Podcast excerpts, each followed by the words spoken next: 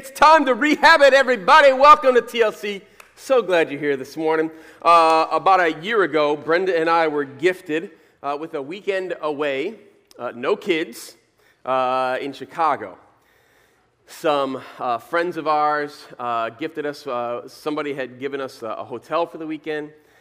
somebody else had given us tickets to the Art Institute, which we love.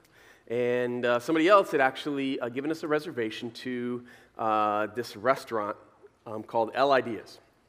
Uh, crazy, kind of cool setup that they have, little bit of a shady part of town, uh, but you, you show up and everybody gets seated at the same time. It's a tasting menu. So, uh, really small portions but there's like nine courses okay so just like a couple bites in, in each one and, and, and you're kind of enjoying it it was one of the most like uh, amazing culinary experiences that i've ever had uh, i wish i could even show like one of the dishes was he called it uh, a, a frosty and fries okay but it was actually some leech potato soup that was hot with some funky, I don't even know what he put on it that had like smoke coming off of it that was ice cream.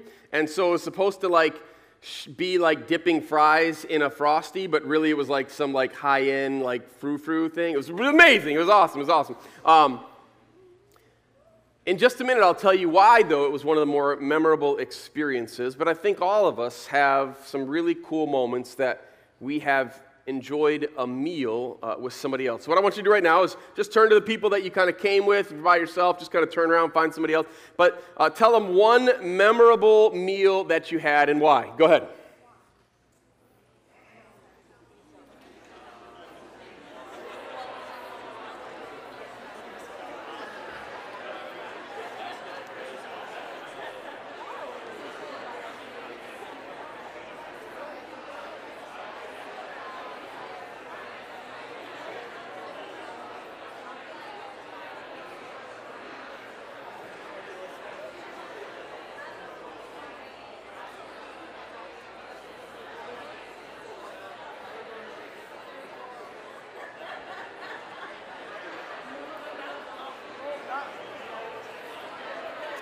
All right, I'm going to pull you back now.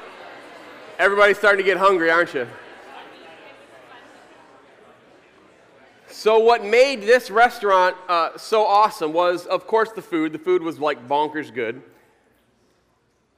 But what made it so enjoyable was the fact that everybody is seated at the same time and it's a very small i mean like the actual restaurant is probably like half the size of the stage and that's the kitchen and the seating as well. So there's only about 15 people maybe 20 that you're eating with.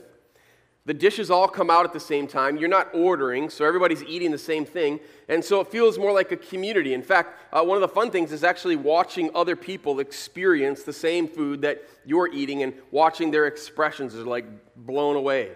There's something about not just eating good food, but eating good food together, right? I mean, when I start thinking back on like some of my favorite meals, they're always usually connected to an event. So I always love getting together with the Buck side of our family. That's my mom's side of the family. That's at Christmas time. Every Christmas, we often get together. The food's fine. You know you're going to get some sort of a jello dish that's got pretzels in it amazing, right? Okay, that's very West Michigan. Okay, but it's not so much the food as it is who you're eating with. Some of my favorite uh, memories of eating is actually uh, a couple years ago when we were down in Orlando with our staff team here at TLC, eating at a place called Chuy's. Any Chuy's fans out there? All right, Austin loves Chuy's. Can't stop talking about Chuy's. It's very Mexican TGI Fridays. Okay, like that's what Chuy's is. But Austin loves it. We went. The food was good, it was wonderful, but here's what was so great about it. Was our whole staff and spouses sitting around a table talking about what God was teaching us at the conference we were at. That's what made it memorable. Thanksgiving's always been Scott's side of the family when I was growing up. We went to this old, run-down elementary school that no longer had kids in it anymore, and we rented out the kitchen and the gym. And all the Scott kids would be together playing in the gym the entire time and eating tons of turkey and even more pumpkin pie and even more whipped cream than pumpkin pie, because that's how you should eat it. That's what makes the table so memorable. It's not just the food that you eat, right? It's the people that you experience it with. Now, uh, my small group, we love to eat together. Uh, it's one of our favorite things to do. Uh, so every time we gather, we share the table because the table is so connected to the formation of a community. If you have your Bibles, I'd love you to open up to Acts chapter 2 this morning. Acts chapter 2. Now, uh, if you guys remember last week, we talked a little bit about the reality of what the pandemic has done to all of us, right? We've all lost some habits, all right, that were wonderful, some of them. We've also gained some habits, some good, some not so good. But we are reminded that as followers of Christ, there are certain things, practices, habits that God intends for His church that help us become the kind of followers of Jesus that all of us desire to be. Okay? Now, uh, we talked a little bit last week. Uh, do you guys remember the little illustration? I had the little jar, right? And I was like, the jar represents your life. We put all the stuff in it and filled it up. Okay. The, rem- uh, the important piece of that illustration is that you have to put the big rocks into the jar first, okay?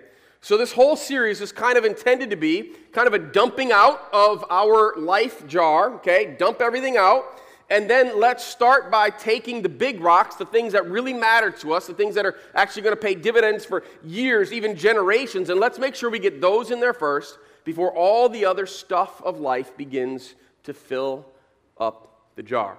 So, what I'd like to do this morning is help us engage not just with the first two things that the early church devoted themselves to, but really kind of discuss the next two things. So, last week, if you guys remember, uh, actually, let's just read the text and then we'll talk about that, okay? So, we're going to start in Acts chapter 2. We're going to read verses 42 to 47 this morning. And then we'll focus on the last two things that the early church devoted themselves to. Acts chapter 2, verse 42. They devoted themselves to the apostles' teaching and to the fellowship, to the breaking of bread and to the prayers. Everyone was filled with awe at the many wonders and signs performed by the apostles. All the believers were together, and they had everything in common. They sold property and possessions to give to anyone who had need. Every day they continued to meet together in the temple courts. They broke bread in their homes and ate together with glad and sincere hearts praising God and enjoying the favor of all the people. And the Lord added to their number daily those who were being saved. Last week, we talked about the first two things that they devoted themselves to. You remember that? The apostles' teaching, which is basically uh, the Bible. All right, at the time, the Bible hadn't been written, and so the apostles were teaching them everything that Jesus had taught them. Now we have it right here in our hands or on your phones. And so they devoted themselves to Scripture, God's Word. The other thing that they devoted themselves to was the fellowship. Uh, it's the Greek word koinonia. Do you remember me talking a little bit about that? That it's uh, more than just like hanging out, it's the sharing. It's like a common mission that you're on together. You're going after something and you're willing to invest everything you have as part of a family to see it take place. That's koinonia, that's fellowship. It's not just like a potluck that you have, which is wonderful. Potlucks are great. But fellowship is something deeper. Today, we're going to look at two things. They devoted themselves to the apostle teaching, the fellowship, and then the breaking of bread, number one. And the last one, and to, in the Greek, it actually says the prayers. It's plural. But to the breaking of bread and to prayer. Now, um, what I want to do this morning is we're going to take those two things separately, and I'm actually going to start with prayer first, okay? It's interesting. Um, I was pastoring at a church uh, a few years ago, um, and I invited everybody to pray uh, together as part of the service. And I didn't realize what a big deal that would be at the time. I was younger, and a lot of folks were, um, they weren't upset, but I think they felt uncomfortable. And I began to understand there's a lot, a lot of us that no one's ever really taught us how to pray, or we've never had opportunities to practice praying, especially praying out loud, especially praying in front of other people. Uh, I had the privilege just uh, a few weeks ago um, to, to lead a, a young guy to Christ. Uh, he had kind of grown up around the church, even went to a Christian college, but it was always kind of like a, a, a side thing. He always assumed he was a Christian because, well, he wasn't Buddhist and he grew up around, you know, going to church here and there and had even gone to a Christian college and he kind of knew about Jesus and but no one had ever invited him to give his life to Christ, to invite Jesus into his heart. And so I was talking to him, I was like, hey, would, would you like to do that? Would you like to like receive Christ? Because it's not just something you know about. A relationship with Jesus is about inviting him into your life. And, and so he did. And it was awesome. It was so cool. And he was, he was so stoked about it. So as part of that, I just said, hey, all right, I'm going to pray, and, and, uh, and then you can pray. Just, just talk to God. And so we did that. It was actually over the phone, and, and I prayed first, and then he prayed, and he, he invited Christ into his life. And I couldn't even see his face, but I could, I could hear the smile. You know what I'm saying? Like, you ever been on a phone like somebody, you can just like hear like what their face looks like, okay? That's exa- and he said to me, he said, that's the first time I've ever prayed out loud in front of somebody else. And you could just feel like, ah, it was like, ah, it was awesome, right? But I think way too many of us, when we think about praying, because this is one of the things that the early church devoted themselves to, when they gathered together, they prayed together. And we pray together, but usually you guys all sit there quietly, right? And somebody else prays kind of for you, over you. The early church got together and they devoted themselves to the prayers. Now, when we think of praying and praying out loud, I think a lot of times we kind of feel like it's got to be something uh, amazing and perfect. We, we kind of think that praying out loud must mean we have to look something like an Olympic diver. Your Olympics coming up, right? And you guys like diving? I love Olympic diving. It's like one of my favorite things to watch. Uh, I think a lot of times we think our prayers need to look something like this.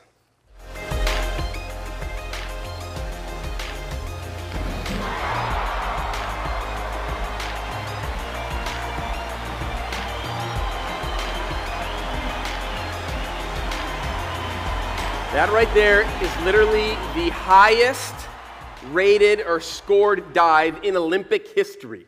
Okay? It's flawless from like beginning to end. Everything lines, positioning, the finish, the lack of splash, like it's unbelievable. And, and way too often, I think that's how we assume that our prayers need to be, right?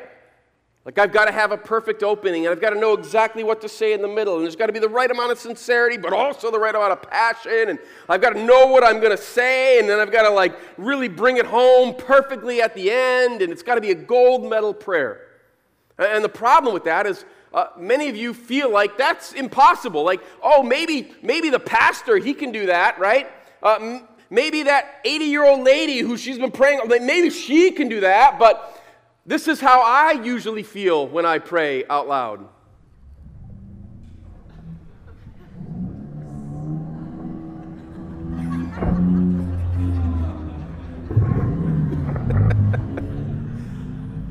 Do you have any idea how long I looked at diving fails this past week? I'm embarrassed, but it's so hilarious. One of my favorites right there, right? That's how you feel. You're like, yeah, I don't really know what to do at the beginning. I'm not real sure what to do with my arms or my words. And like it gets to the end and it just feels like you just belly smack. Like that's how praying out loud often feels to a lot of us. And we assume, well, since I can't do it like the gold medal Olympic diver, that I must look like the lady who I don't know has ever taken a dive before. And so what happens is a lot of times I think we don't want to pray. We're just kind of afraid, like, well, maybe it's not going to be good enough. Maybe other people are going to think poorly of us, or, or God's not going to love it. But that's not at all how God sees us. God sees us way more like this.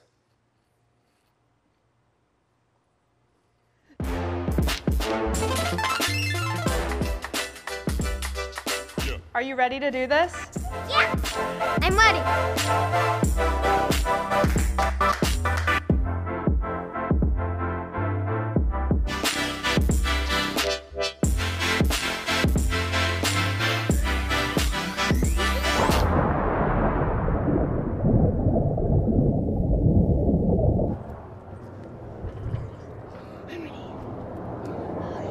How was that? It was good.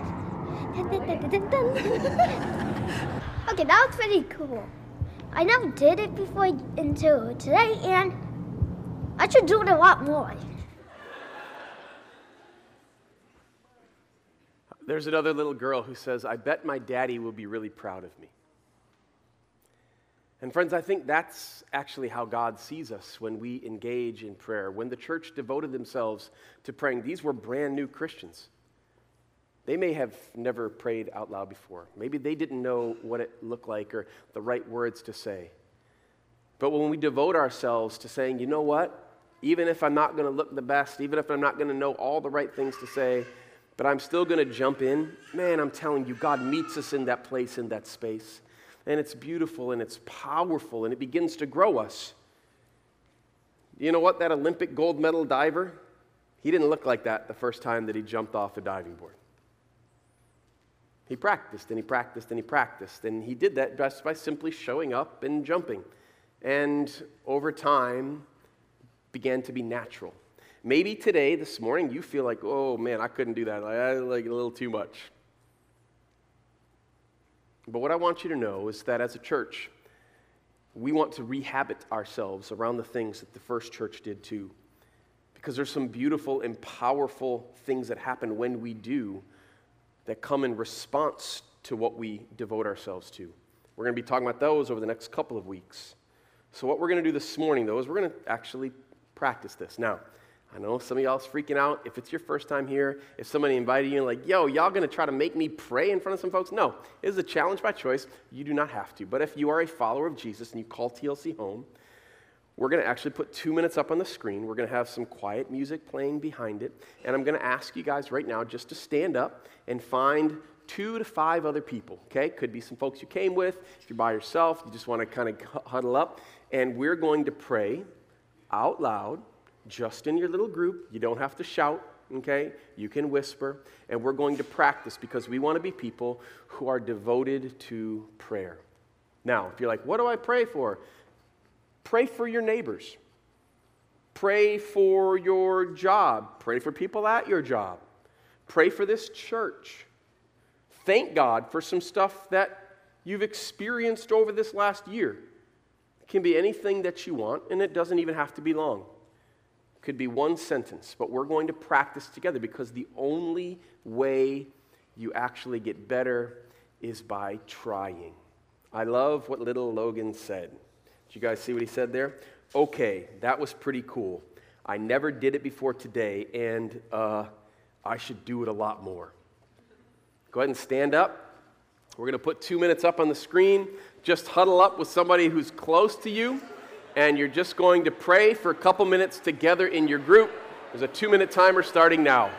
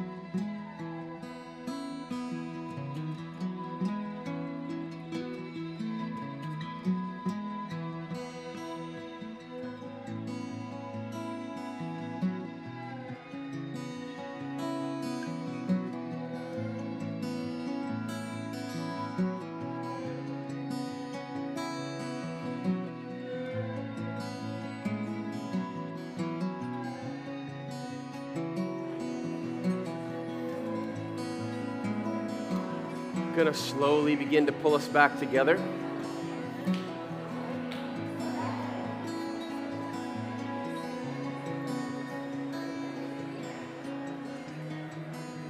All right, you can begin to find your way back to your seat when you're able.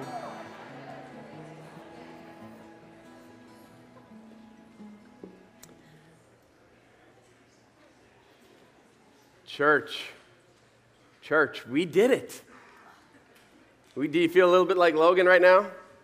hmm That was cool. I've never done it before today, but uh, I should do it again. We should. We want to be devoted to prayer. God meets us in that place. He doesn't require fancy words.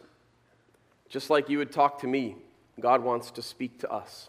And God doesn't just listen to us talk. When we quiet ourselves and recognize that He's present among us, He speaks to us as well. Not going to be an audible voice, but you'll begin to recognize what His voice sounds like, how He moves in your heart, how He begins to bring thoughts into your mind. We want to be devoted to the prayers. Now, just before the prayers, it says they were also devoted to the breaking of bread. Now, there's two pieces or two ways that those words uh, actually describe an activity, okay? The breaking of bread uh, has a primary and a secondary way that it is uh, referred to in Scripture. Uh, primary, the first way, is actually what we call the sacrament of the Lord's Supper or communion, which we're going to take as part of our application in just a little bit. In fact, we think that the disciples that were following Jesus after the resurrection, when Jesus called them to go to Jerusalem and wait for the Holy Spirit to come. We think they went back to the same upper room that Jesus, uh, were, and were praying there for the 10 days until the Holy Spirit came. Same one that Jesus brought his disciples on the night that he was betrayed when he took communion, the Last Supper, the Lord's Supper, with them. And it was part of that sacrament that Jesus instituted that they began to follow and obey and experience together. So we always remember that the bread broken is Christ's body, representing his body broken for us on the cross. And the wine is his blood poured out, a new covenant that he writes, an opportunity for us to have a relationship with God through faith in Christ. And that's the primary meaning of the breaking of bread. So when they say that, what they're saying is when they gathered together, they devoted themselves to the apostles' teaching and to sharing life and mission together and to communion, remembering Christ's sacrifice, as well as praying together with one another. Now, the primary meaning, of course, is communion, but there's something more than just celebrating communion together because the way that the uh, early church often celebrated communion was in the middle of a meal. It was part of actually what they would call a love feast. We begin to see uh, this terminology popping up a little bit later uh, in some of the letters that Paul writes, things that are happening in some of the churches that come out of this first church here in Acts. And so communion was an opportunity to celebrate and remember what Christ had done, but it also, uh, or I should say, often usually took place in the context of an actual meal. In fact, we see this in verse 46. It says, Every day they continued to meet together in the temple courts. They broke bread, okay, same words there again, in their homes and ate together with glad and sincere hearts. Communion was often part of an actual meal. How many of y'all like to eat? I'm telling you, I love to eat. And Grand Rapids is a good place to live if you like to eat, all right? We got some good restaurants. We're turning into a little bit of a foodie town. Uh, God created food to grow and sustain our individual bodies, but God also created food to grow and sustain His body, the church. We're supposed to eat together. Now, communion, absolutely. That's why we practice it at least monthly here at TLC. It's one of the reasons that we need to be devoted to engaging in the church so that we actually get to do that together when, when we do it. But it's more than that. There's also the opportunity to eat together in our homes or at restaurants. Um, there's all kinds of things that happen when we eat together. Did you know this? I actually did a little bit of research. I found a, a couple different articles that talked about this. According to a study by uh, Oxford Economics, Eating meals together improves mood, combats feelings of isolation, and even improves self image. Another study found that families that eat together generally have stronger relationships than those who do not, and their kids do better in school. Another case study by Entrepreneur Magazine uh, with a company, they found that eating together builds trust and increases productivity. Builds trust and increases productivity. So I told you one of the things that my small group loves to do is eat. So if you guys, uh, if you're small group leaders, well, that's the only way you'd probably know this. But one of the things we say to all of our small group leaders are four things that every small group needs to do every time that they gather, okay? EPRP. Eat, pray, read, practice. EPRP, okay? So, that's not an accident. We don't see eating something together as like just a way to like kill some time. No, no, no. Eating is actually the first thing that we tell people to do. All of it actually comes straight out of Acts 2:42. I'd love to tell you that I was that smart when, when we first came up with it. I don't even remember, but it's right there. Look, it's good stuff. Eat, pray, read, which is spend time in God's Word, and then practice, okay? Which is part of the whole koinonia, being on mission together. We love to eat. So, uh, whoever's hosting, we always switch up who's hosting. That person is in charge of the meal. That, that, that couple, that family is in charge of the meal. Now, uh, everybody in our small group phenomenal cooks. We always eat really well. It's always fun.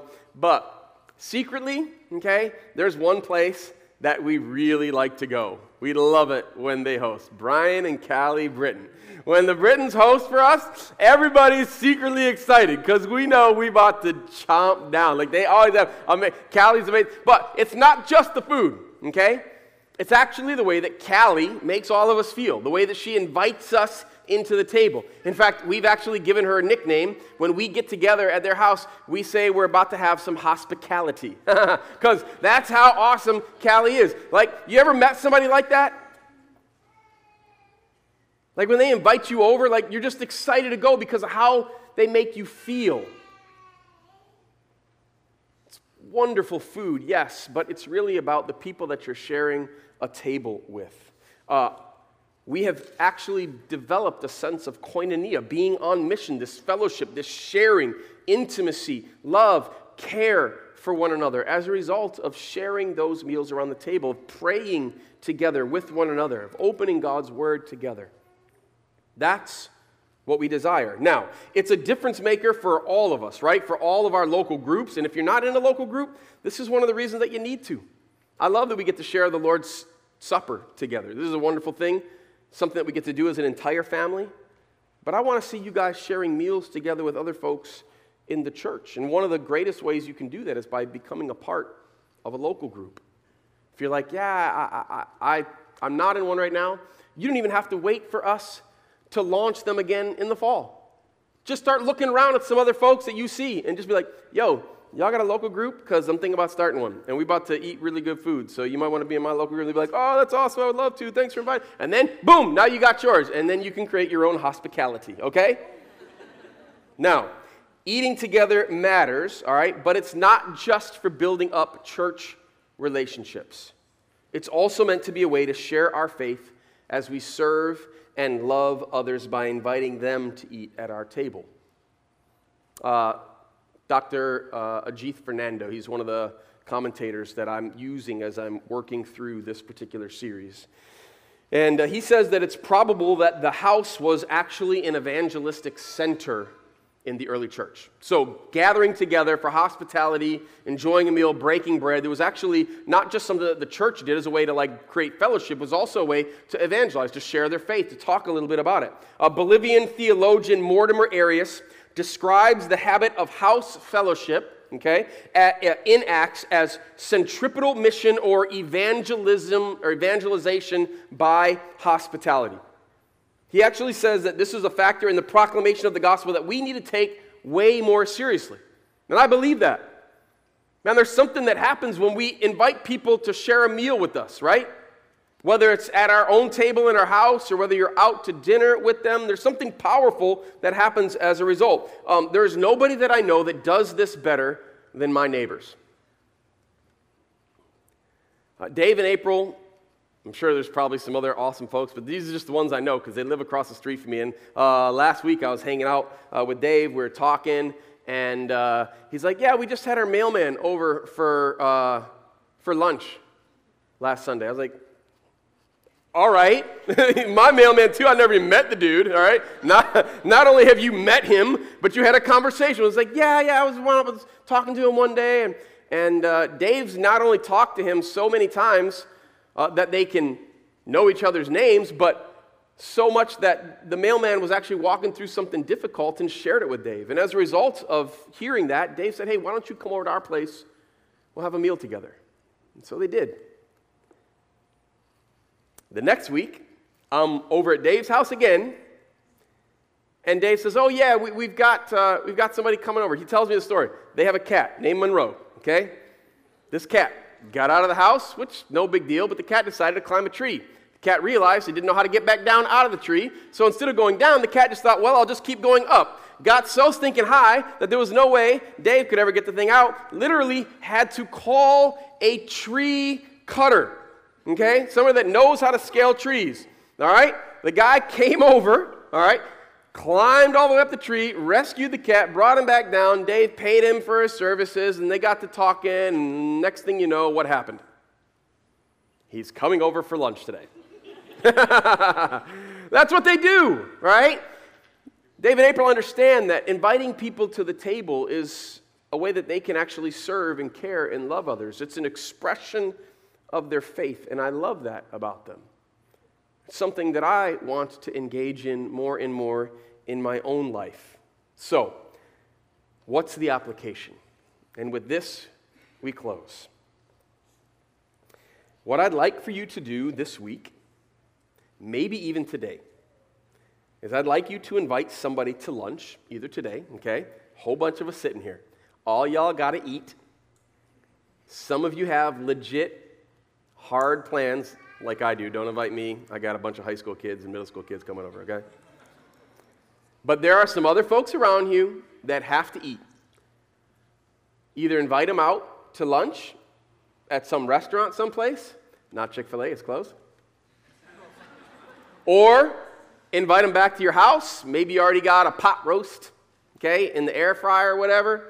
I guarantee there's to be leftovers. Invite them over, all right? Now, if you're like, hey, I can't do today, not going to work, all right, that's fine. Totally fine. But what I'd like for you to do is then think to yourself right now, okay? Who could I invite over or invite out to share a meal together? I want you to think about them right now. Think in your head. Who's that person? Who's that couple? Who's that gal? Who's that guy? Who's that? Maybe it's an older couple that lives in your neighborhood.